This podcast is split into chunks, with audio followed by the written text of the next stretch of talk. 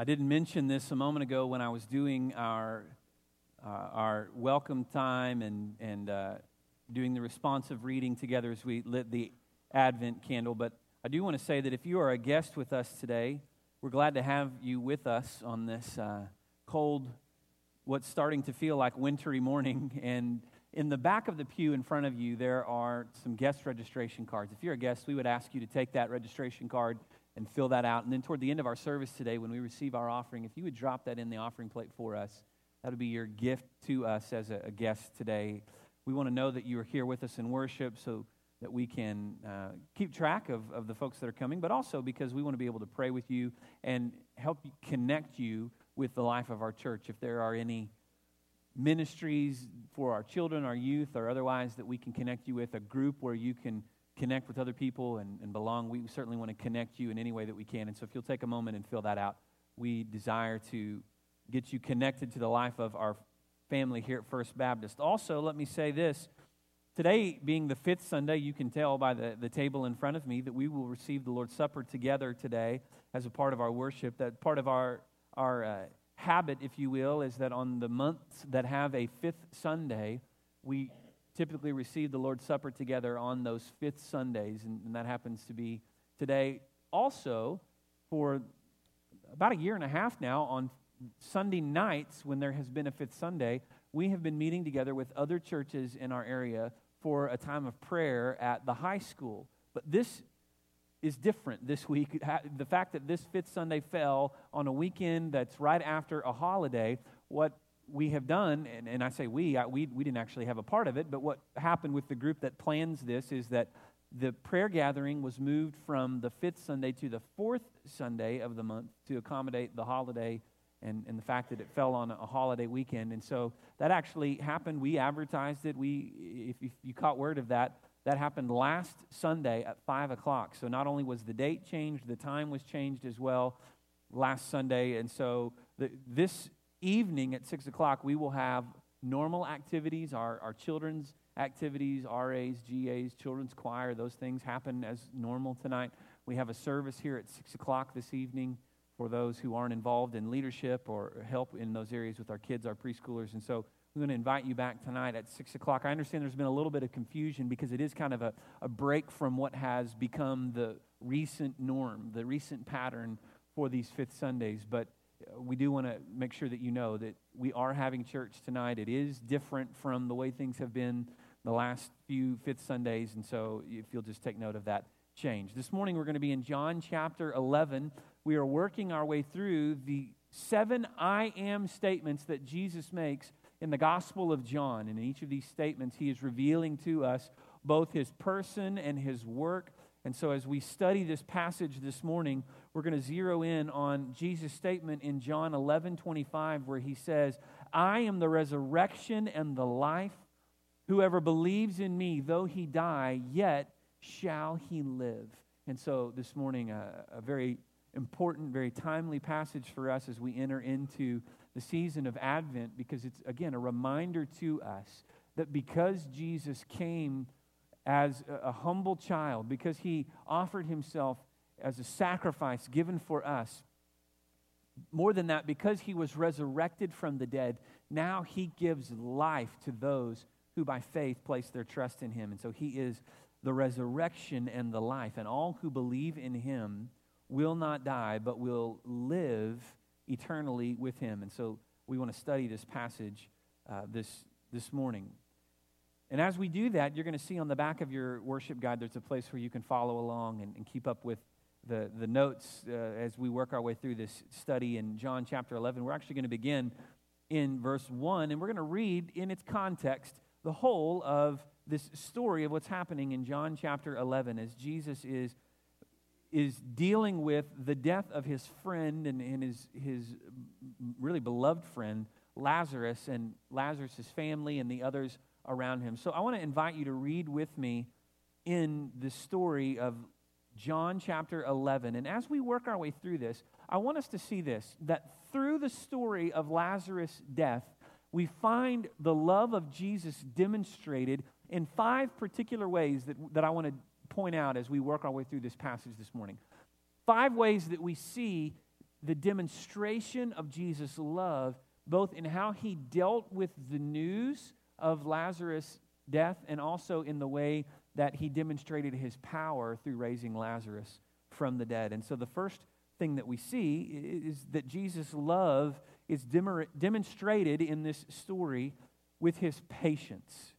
With his patience. And so read with me, beginning in verse 1 in John chapter 11. Now, a certain man was ill, Lazarus of Bethany, the village of Mary and his sister Martha.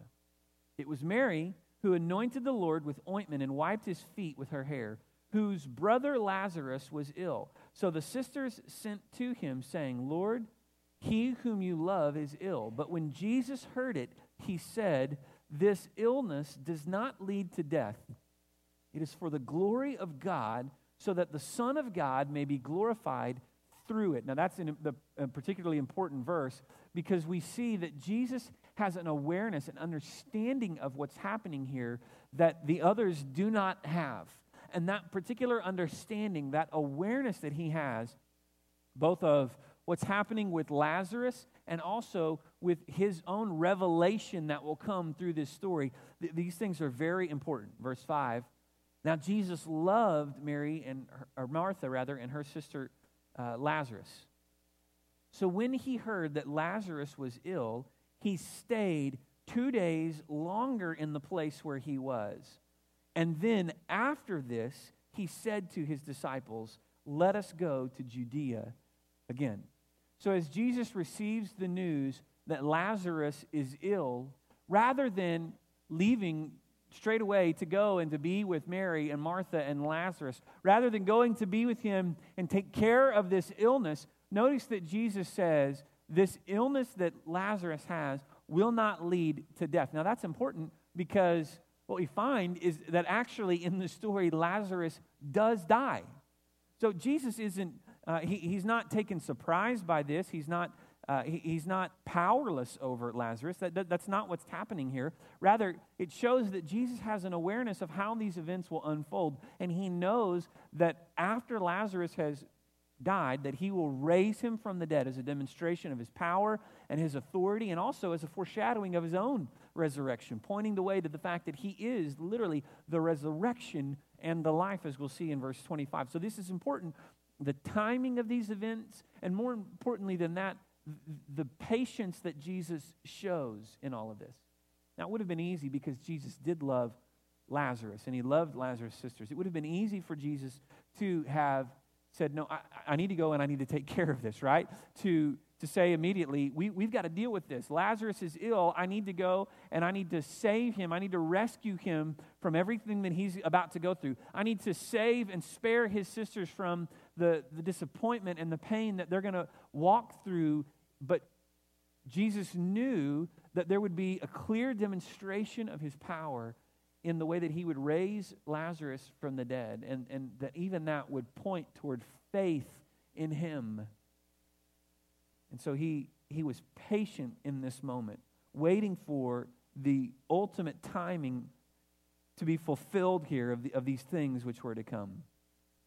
And so when he heard that Lazarus was ill, verse 6 says, he stayed two days longer in the place where he was. He waited.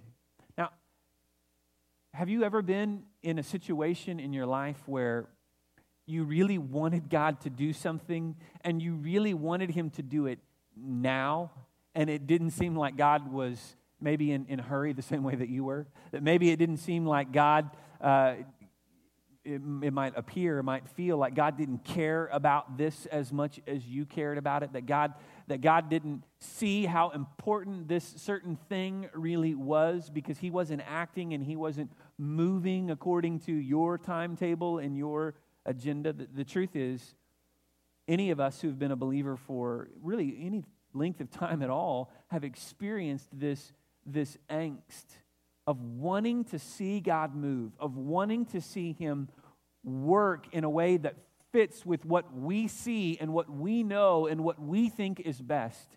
And yet, what Jesus demonstrates in the story of Lazarus, what he demonstrates time and again in our lives, is that his timing is always perfect. His timing is always right. Some of the most difficult times that we have in life are those, those times, those seasons when we have to wait on God's timing, when we have to wait for things to unfold according to his plan. And, and I'll be honest, if, if I were Jesus, we'd be in trouble because I would be very impatient. I would have difficulty with patience and waiting for the perfect timing of things to unfold. But praise God, I'm not Jesus. You're not dependent upon me. Your salvation rests on the one who is, who is truly both God and man, the one who, who was truly good. And he was perfectly patient, as we see in this story. When I was in college, I had a professor. His name was Albert Bouquet, Dr. Albert Bouquet. And I had Dr. Bouquet for several different uh, classes. I, I majored in psychology, and there was a particular class that you took in your junior year of, of school, or typically in, in, your, in your third year of study, that was called, um, oh gosh, I'm going to have a hard time remembering. I'm getting old when I can't think of the name of the class, right? But essentially, it was experimental psychology. There it is, it popped in my head. It was a class where upperclassmen who were psych majors performed psychology experiments and they used underclassmen as their subjects, if you will, for these different experiments. And so every underclassman in a general psych class was required to participate in five of these upperclassmen experiments as a part of their grade.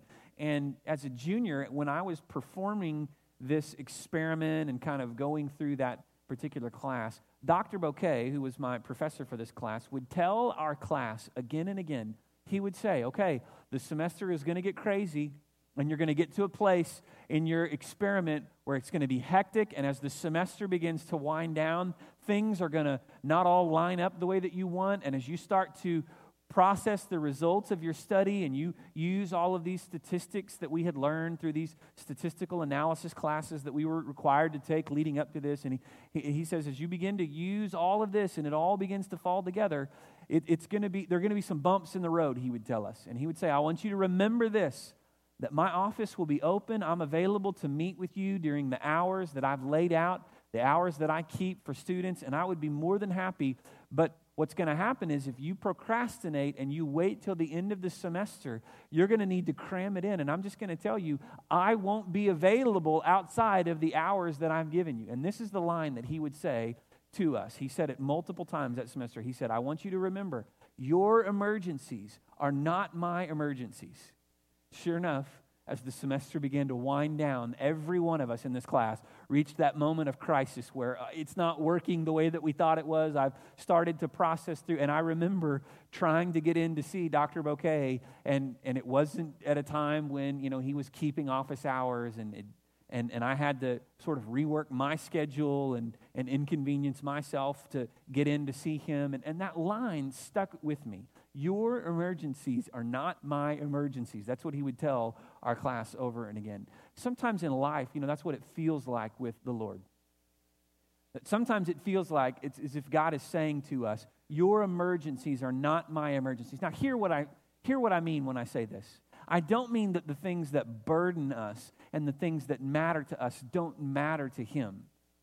That's not the case. I don't mean that the things that trouble us and worry us and, and cause us concern and anxiety, that God cares nothing for those things. In fact, it's really the opposite of that.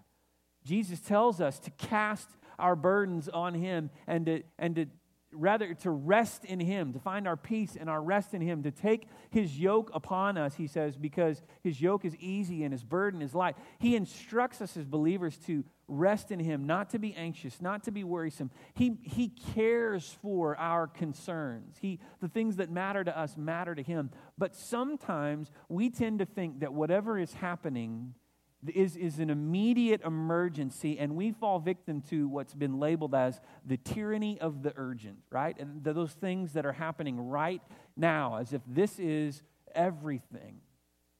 And yet, God, who has an eternal perspective, who is able to see things from a perspective that we lack, knows what is best and knows what timing is perfect. And in all things, He's He's perfectly patient in our lives.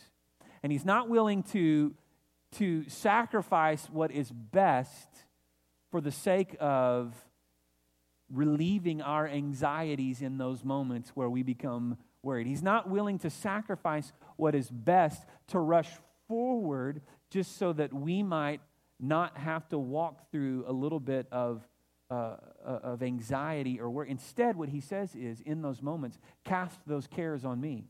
And what that means is that we would, rather than, rather than trying to control things on our own, that we would trust in him, trust in his perfect timing in our lives. And when we do that, we find that he is perfectly patient, just as we see here with Jesus. So, Jesus' love for Lazarus is demonstrated to the fact that he did not rush to Lazarus' aid when Lazarus was ill. Think about what that could mean for your life. Think about the, the implications, the ramifications for that in your life. That sometimes God's love is demonstrated because he doesn't give in to what you think you need in the moment. Sometimes God's love is most perfectly demonstrated for you in his patience and his willingness to let you walk through some things in order that he might deliver you from them. So Jesus' love was demonstrated through his patience. We see, secondly, we see this that Jesus' love was demonstrated in this situation by an awareness of his purpose. There's an awareness of his purpose that is demonstrated in in the way that he times his actions in all of this. Keep reading with me. We left off in chapter 11 with verse 7. Let's go to verse 8. The disciples said to him, Rabbi, the Jews were just now seeking to stone you, and are you going there again? This is referring to Judea. And Jesus answered, Are there not 12 hours in the day? If anyone walks in the day, he does not stumble because he sees the light of this world. But if anyone walks in the night, he stumbles because the light, uh, because the light is not in him. And after saying these things, he said to them, Our friend Lazarus has fallen asleep, but I go to awaken him. The disciples said to him, Lord, if he has fallen asleep, he will recover. And now Jesus had spoken of his death, but they thought that he meant taking rest and sleep. Then Jesus told them plainly, Lazarus has died. Verse 15. And for your sake, he says, I am glad that I was not there so that you may believe. But let us go to him. So Thomas called the twin, said to his fellow disciples, Let us also go that we may die with him. And so notice that Jesus is not, is not unaware of what is happening in this situation. Jesus is not, is not tricked or fooled into thinking that Lazarus has just fallen asleep, but he's speaking of the fact that Lazarus will be raised from the dead, that Lazarus was not going to, to stay dead because he was going to bring him back to life in this situation. And all of this fits with Jesus' purpose. Notice what he says in verse 15 For your sake, I am glad that I was not there. Why? He says, so that you may believe. So that you may believe. Now, I, I want to jump forward in the story just a moment. I, I want to skip to a part that we're going to come back and read as we process through the whole of the story. But I want to jump to verse 42 because in, in verse 42 we find another statement that Jesus makes that, that gives us the, the glimpse that, that he knows what's happening here. He's fully aware. There's an awareness of his purpose in this moment. Look in verse 42. I said this on account of the people standing around that they may believe that you sent me. So, in all of this, we find Jesus shows a, a, stark awareness of what's happening. There's an awareness of his purpose. And his purpose more than just raising Lazarus from the dead, his purpose is to point others toward faith and belief in him as the one who has power over sin and death. And so he says in verse 15, For your sake, I'm glad that I was not there. I'm glad that I wasn't there when Lazarus passed, so that you may believe. Jesus always acts in a way that points us toward belief in him. Jesus will always act in a way that is in alignment with his purpose for, for our lives. And his purpose for our lives is that we would believe in him, so that all who believe in him, as he says in verse 25, shall never die, that we may live eternally through faith in Jesus. There was an awareness here of his purpose that drove him beyond the circumstances of the moment. And, and we know that Jesus loved Lazarus. We know that Jesus loved Mary and Martha. It tells us in verse 5 Jesus loved Martha and her sister and Lazarus. Jesus loved these people. He didn't want to see them hurt, he didn't want to see them go through pain. And yet, his desire to draw them toward belief in him, faith in him, was greater. And so he was demonstrating his love for them, true love for them, with an awareness of his purpose. Third, we see this Jesus demonstrates his love with his power over death. His power over death. Let's keep reading in verse 17. Now, when Jesus came, he found that Lazarus had already been in the tomb four days. Bethany was near Jerusalem, about two miles off, and many of the Jews had come to Martha and Mary to console them concerning their brother. And so when Martha heard that Jesus was coming, she went and met him. But Mary remained seated in the house. And Martha said to Jesus, Lord, if you had been here, my brother would not have died. But even now, I know that whatever you ask from God, God will give you. And Jesus said to her, Your brother will rise again. Your brother will rise again, he says. Verse 24 Martha said to him, I know that he will rise in the resurrection on the last day. And Jesus said to her, I am the resurrection and the life. Whoever believes in me, though he die, yet shall he live. And everyone who lives and believes in me shall never die. And then the important question Do you believe this? Do you believe this? And she said to him, Yes, Lord. I believe that you are the Christ, the Son of God, who is coming into the world. And when she had said this, she went and called her sister Mary, saying in private, The teacher is here and calling for you. And when she heard it, she rose quickly and went to him. Now, Jesus had not yet come into the village, who, uh, but rather was still in the place where Martha had met him. And when the Jews who were with her in the house, consoling her, saw Mary rise quickly and go out, they followed her, supposing that she was going to the tomb to weep there.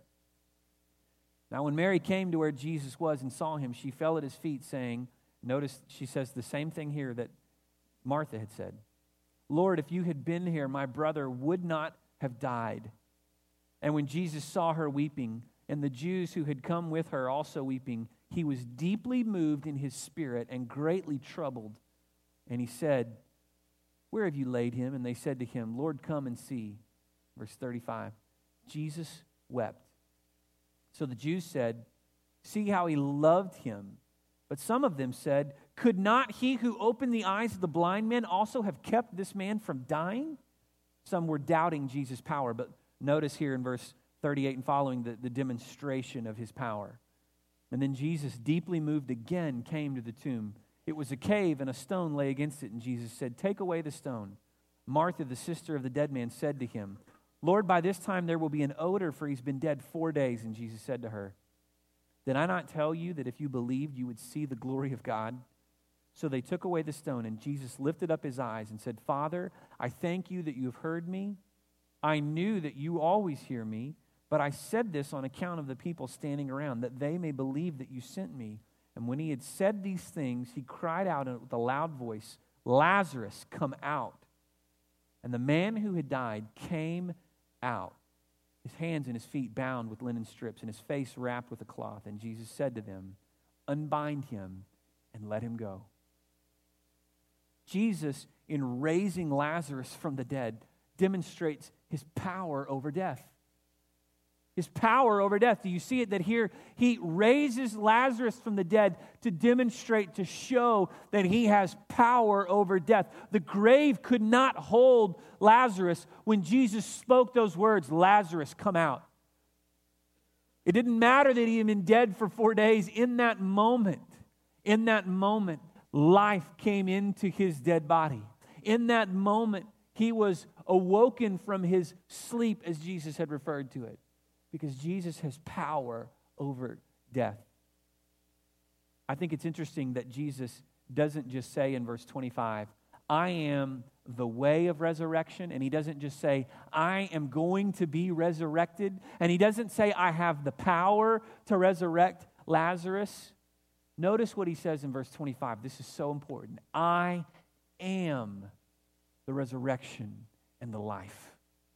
See, Jesus was not just was not just able to resurrect Lazarus, he was literally the embodiment of this power that would raise Lazarus from the dead, the same power that would ultimately raise him from the dead, because he was both God and man, fully, fully man, and yet at the same time, fully God. And as God, he had power over all things. Death couldn't hold him. Death couldn't keep him in his grave, just as it couldn't keep Lazarus in his grave. Jesus has power over death. And so when he speaks those words, I am the resurrection and the life, he's demonstrating his power. You know, what's interesting about this part of the story is that when, when dead things experience the power of Jesus, they come alive. Think about that. When dead things experience the power of Jesus, they come alive. When, when the power of God touches someone, then they experience life in a way that they've never known it. Jesus said, I'm the resurrection and the life. Everyone who believes in me will never die. And then he asked that important question in verse 26 Do you believe this? Do you believe this? The question that I would ask this morning is the same Do you believe this? Do you believe in the power of God that was able to conquer death, both the death of Lazarus and ultimately his own death on the cross? By faith, if you would trust in the resurrection and the life, Jesus says, you shall never die. Now, what does that mean that you will never die? Because we've known a lot of people who've trusted in Jesus and, and, and they've died, right? Just yesterday, there was a funeral service here in, in, in our building for a, a local pastor who had died, a pastor of another congregation who had passed away recently. And this room was full of people who were here to remember him and, and celebrate his legacy and, and the work that he had done in the lives of, of so many people that he had ministered to. And, and Uh, we think backward in time, just in the life of our church this fall, we have lost so many dear people who've passed away, people who believed in Jesus, who trusted him as Lord and Savior. Surely Jesus can't mean that, that you will live forever, right? Of course, we know that he's speaking here not of a physical death, but of a spiritual death. Because Paul writes that to be absent from the body is to be present with the Lord, right? That, that to be absent from this life means to be in the presence of Jesus. And truly, those who have gone on are more alive at this moment than they've ever been because they are experiencing the fulfillment of this promise that if by faith if we believe in him he says though he die yet shall he live we'll experience eternal life through trusting in Jesus Christ the question is do you believe this do you believe has there ever been that moment in your life when by faith you have believed in Jesus and trusted him as your Lord and Savior. That's the point of all of this, right? Jesus says it plainly that these things are happening so that you may believe. Do you believe? His love is demonstrated through his patience, through his awareness of his purpose, through his power over death. Not just that, his love is demonstrated in this story through his presence through his presence in the lives of, uh, of these that he loves. Notice Mary and Martha both say the same thing to Jesus when they, when they meet him. They both say, Lord, if you had been here, my brother would not have died. And yet, what was it that Jesus said to his disciples? It's better that I wasn't there. Why? So that you may believe. Jesus understood what they needed in this moment. He understood that this was a moment that called for a demonstration of his power. This was a moment that called for a divine miracle that might point them toward belief and faith in him as the one who has power to raise the dead to life, not only in Lazarus' example, but also in his own. And so, because of his awareness of that timing, because of his patience, because of his power over death, Jesus waited in all of these things. And yet, in the midst of all of this, what do we see? We see a, a side of Jesus' humanity at work here as well. So, we've, we've talked about the, the side of his divinity at work, that he had power over death, he had power to raise Lazarus from the dead. But look at the glimpses into the side of his humanity that are at work here as well. Verse 33 says that when Jesus saw her weeping, and the Jews who had come with her also weeping, it says he was deeply moved in his spirit and greatly troubled. Now, Bible scholars have spent pages and pages writing and talking about what does this mean that Jesus was deeply moved? Was he deeply moved because he was moved with compassion in this moment? Because he saw Mary and Martha weeping because he he, he saw all of this happening and it, it just stirred his heart because he too loved Lazarus. Was he deeply moved just by the emotion of the moment? Other scholars have supposed that what was happening here is that Jesus wasn't moved in the sense that he was emotional because of the loss, because he knew all along what was going to happen. And instead, it was almost a, an anger or a frustration over just the fallenness of sin and the, and the and the pain and the chaos that that brings into the lives of his people. I would say this that I think that it was in some way all of these things, right? That it was the empathy that Jesus had for people whom he loved, that he saw their brokenness and their mourning. At the same time, it was the, the, the frustration that he would experience with the fallenness, knowing that, that here are people that he loved that were broken and hurt, and knowing that in a matter of days, literally, he was going to deliver them from all of this, and yet experiencing the, the angst of that moment because the timing was not yet right for the fulfillment of his ultimate purpose, for his sacrifice. And, and so all of that rolled together came to this moment where Jesus weeps over the situation. He wept here, which is really in many ways, it, it points us to his presence in the lives of these people that he loved. Jesus was with them in the midst of their pain. And that's the part that I don't want you to miss.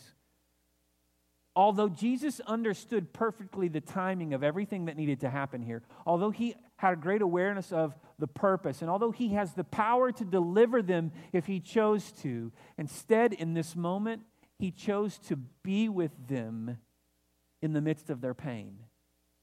He was present in the midst of their pain.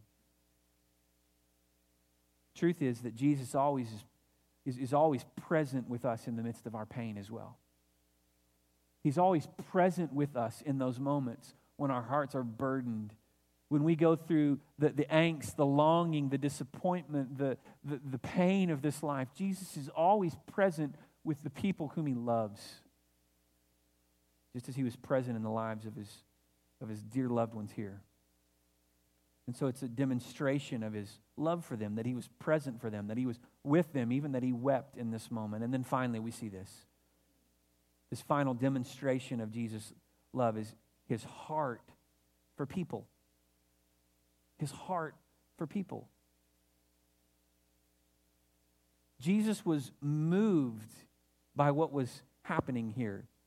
He was deeply moved, it said in verse 33. And then later it tells us again that he was, that he was deeply moved by all of this. Jesus, Jesus was present with his people, but we also see that he has a heart for people. He has a heart for people here.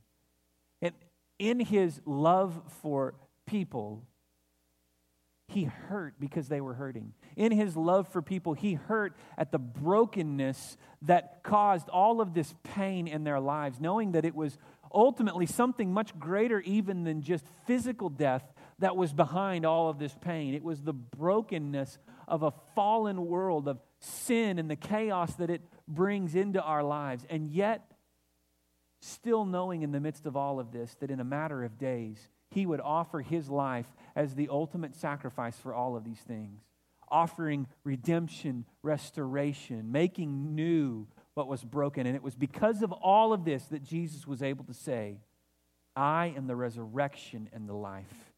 Whoever believes in me, though he die, yet shall he live. This morning, in just a moment, we're going to celebrate together the resurrection of Jesus through his sacrifice for us on the cross, his body that was broken for us, his blood that was spilled for us, and these elements that are a reminder to us of, of that sacrifice. And yet, through all of this this morning, I don't want you to miss this important point. Jesus is the resurrection and the life. Those who believe in him, though they die, yet shall they live. Do you believe? I want to ask our, our deacons that are helping with the Lord's Supper if they would make their way to the front this morning. And as they make their way down, I want to call us to a time of prayer and reflection as we move now into celebrating the Lord's Supper together. And I want to ask in this moment if you would if you would do this with me today that you would prayerfully think on and reflect on your life and your experience. Think on the the things that you've lived through. Think on the, the things that burden you, even now at this point in your life, the things that trouble you, the things that, that burden and pain your heart. And I want you to know that in the midst of all of that, Jesus has this word to say to you this morning I am the resurrection and the life. And if anyone believes in me, though he die, yet shall he live.